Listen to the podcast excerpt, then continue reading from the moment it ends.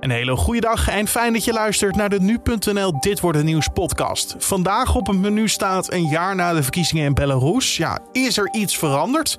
De jury wordt geselecteerd in de zaak tegen R. Kelly en een uitspraak in de zaak tegen een pakketbezorger die een man in Woerden doodreed. Dat allemaal zo. Eerst kort het belangrijkste nieuws van nu. Mijn naam is Carne van der Brink en het is vandaag maandag 9 augustus. Meer dan 400 mensen zijn gisteren wegens bosbranden geëvacueerd uit de Italiaanse badplaats Campo Marino Lido. Ook hotels en campings in de omgeving werden ontruimd. In het zuiden van Italië en ook op de eilanden Sicilië en Sardinië woeden al de hele week bosbranden. Door de droogte, de hoge temperaturen en de harde wind laaiden de branden gemakkelijk op en zijn ze moeilijk te blussen. Ook Albanië, Griekenland en Turkije kampen met branden. Tot dusver zijn zeker 10 mensen omgekomen hierbij. 2 in Griekenland en 8 in Turkije. En als we bij de bosbranden blijven, maar dan in Griekenland. Ja, de Griekse premier heeft alle landen bedankt die helpen de branden in het land te bestrijden. In totaal zijn 22 landen te hulp geschoten, waarvan 11 uit de EU komen. Nederland is niet een van de landen die de Grieken bijstaan, maar is wel in buurland Albanië actief om daar branden te bestrijden. 2 helikopters van de luchtmacht zijn daar donderdag heen gevlogen en met de komst van de Nederlandse helikopters is de bluscapaciteit van Albanië verdubbeld. Alle Nederlandse huishoudens zouden volgens de Telegraaf vanaf morgen een brief krijgen waarmee ze 2 gratis corona-zelftesten kunnen bestellen. Het zou het testen laagdrempeliger maken en voorkomen dat er wederom na de zomervakantie een coronagolf over Nederland heen spoelt. Vorig jaar liep dat behoorlijk mis en na de vakantie liepen de coronabesmettingen en ziekenhuisopnames hard op. Het kabinet zou hopen dat mensen massaal gebruik maken van de gratis zelftesten. En Memphis Depay heeft FC Barcelona gisteren aan een overwinning geholpen in het laatste duel in de voorbereiding. De aanvaller was goed voor een doelpunt en een assist in de met 3-0 gewonnen oefenwedstrijd tegen Juventus. Memphis Depay is weg. Memphis, ja, dat is heel snel. Memphis scoort na 2,5 minuut. En als er dan iets is wat helpt om die zo bittere nasmaak een heel klein beetje weg te spoelen, is het een goal van Memphis snel. Zo was te horen bij Ziggo Sports. En ja, je hoort het al, dat moet de pijn verzachten van natuurlijk de knotsgekke dag van gisteren.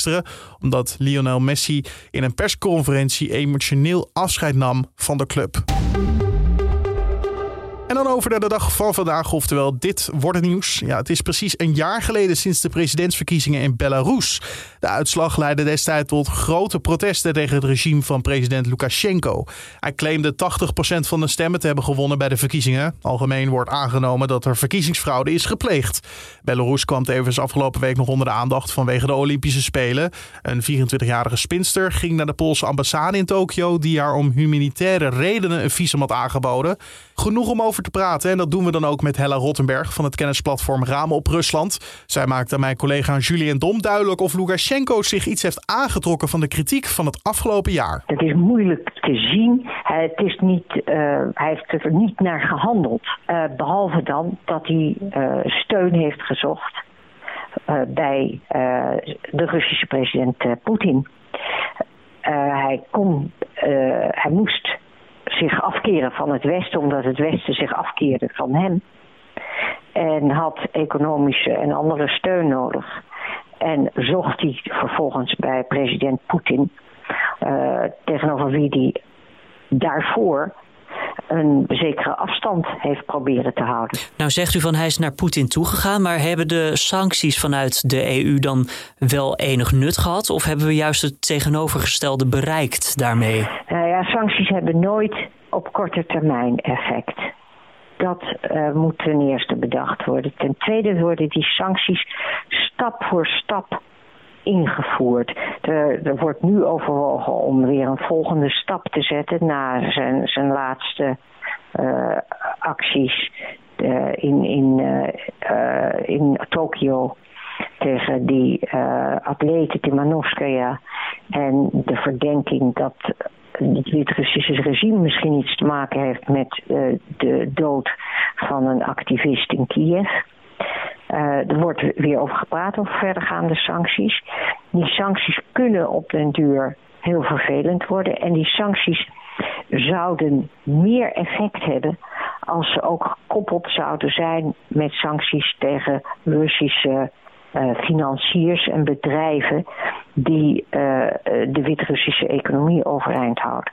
Omdat het geld komt nu niet van Europa, maar komt dan wel van Rusland. Dus de economie blijft draaiende in Belarus. Precies. En En hij wordt ook in de armen van Rusland neergedreven op deze manier. U zei het al eventjes, het asiel van Tsimanouskaya. Hoe straalt dat af op Lukashenko nu en zijn beleid? Wat we ervan weten inmiddels, lijkt het erop dat hij persoonlijk het Olympisch Comité, de Olympische trainers en de mensen die daar van Wit-Rusland aanwezig waren, de commissie, opdracht heeft gegeven om haar terug te sturen. Dus hij bemoeit zich ook echt, hij wordt gewoon razend als iemand kritiek heeft in het openbaar op hem of zijn regime. In dit geval op het Olympisch Comité. Er was helemaal geen politiek kritiek nota bene van die Krystsina Tsimanouskaya.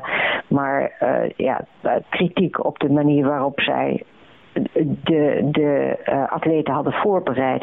En hoe ze vervolgens in Tokio te werk gingen. Maar hij schijnt in woede te zijn ontstoken. En te hebben opgebeld en gezegd hebben: terug, die vrouw moet daar weg. Dus hij is rechtstreeks betrokken en rechtstreeks de aanstuurder van maatregelen tegen alles en iedereen. De activist Roman Protasewits, journalist, die uit Griekenland terugvloog naar Litouwen en vervolgens wiens vliegtuig werd gedwongen om te landen in Minsk, waarna hij gearresteerd werd, is ook rechtstreeks bevolen. Gebeurt op bevel van Lukashenko. Maar dan is een actie als deze van Polen om asiel aan te bieden, of in ieder geval een humanitair visum aan te bieden, eigenlijk gewoon olie op het vuur, of niet? Nou, het is geen olie op het vuur in Wit-Rusland zelf. Want in Belarus zelf is de repressie gewoon al een jaar lang in volle gang. En die wordt niet minder, integendeel. En stel dat Tsimanouskaya zelf besloten had om terug te gaan naar Wit-Rusland, dan waren er ongetwijfeld maatregelen tegen haar gevolgd. Dus voor de gang van zaken in Wit-Rusland maakt het niet uit. De bruggen met West-Europa en de EU zijn al opgehaald, zijn verbroken. Dus het is absoluut geen olie op het vuur wat Polen doet. De Polen biedt een veilige haven voor mensen die geen veiligheid meer hebben in Wit-Rusland. Hella Rottenberg hoorde je daar in gesprek met collega Julien Dom. En in de zaak die loopt tegen zanger R. Kelly wordt vandaag een begin gemaakt met het kiezen van de jury. 18 augustus moet hij voorkomen in New York, mede vanwege seksueel misbruik, afpersing, mensenhandel en omkoping. Ook zou R. Kelly een onderneming hebben geleid die niet alleen zijn muziek moet promoten, maar ook meisjes en vrouwen ronselde. Zij zouden gechanteerd worden met expliciete beelden. En de rechtbank in Utrecht doet vanmiddag om 1 uur uitspraak in de zaak tegen de 19-jarige pakketbezorger Tariq O. uit Woerden. De man wordt ervan verdacht november vorig jaar een 42-jarige man dood te hebben gereden die hem op zijn rijgedrag aansprak. Het OM heeft 7 jaar cel en TBS met dwangverpleging geëist. En wat voor weer gaan we vandaag krijgen? We vragen het aan Laura Ozinga van Weerplaza. Vanochtend raakt het vanuit het zuidwesten bewolkt en vervolgens trekt een gebied met buien over het land. Daarbij kan het soms langere tijd aaneengesloten regenen. In de loop van de dag trekken de buien weg, maar volledig droog wordt het niet. Met name in de middag en avond kunnen opnieuw een aantal buien ontstaan en daarbij is kans op hagel en onweer. Lang niet overal komt het vandaag tot een bui en tijdens droge momenten wisselen zon en wolkenvelden af. De temperatuurverschillen zijn dan ook groot. Tijdens bewolkte en buiige momenten wordt het maximaal 16 graden, maar wanneer de zon nog even doorbreekt kan het plaatselijk 20 graden worden. Bij die mix van wolken, zon en enkele buien staat een stevige zuidwestenwind. Boven land waait het met windkracht 4 of 5 en in de kustprovincie kan het krachtig tot hard waaien, windkracht 6 of 7 en daarbij is ook kans op zware windstoten rond 75 km per uur. Vanavond trekken de buien weg en ze doven geleidelijk uit en er is nog ruimte voor wat opklaringen. Een wisselvallige dag, maar dus ook een paar mooie momenten. Fijne dag! Dankjewel Laura Ozinga van Weerplaza. En om af te sluiten nog even dit. Ja, ben je op vakantie in Frankrijk of ga je nog? Let dan wel op, want in Frankrijk is het nu ook verplicht bij een bezoek aan cafés en restaurants en bij lange trein- of busreizen aan te tonen dat men is gevaccineerd, negatief getest of van het coronavirus is hersteld. Ja, het gaat om de omstreden coronapasplicht die vandaag is ingegaan. En die vormen een uitbreiding van de coronamaatregelen die al van kracht waren. Zo was de pas al verplicht in musea, bioscopen en gelegenheden voor grote evenementen.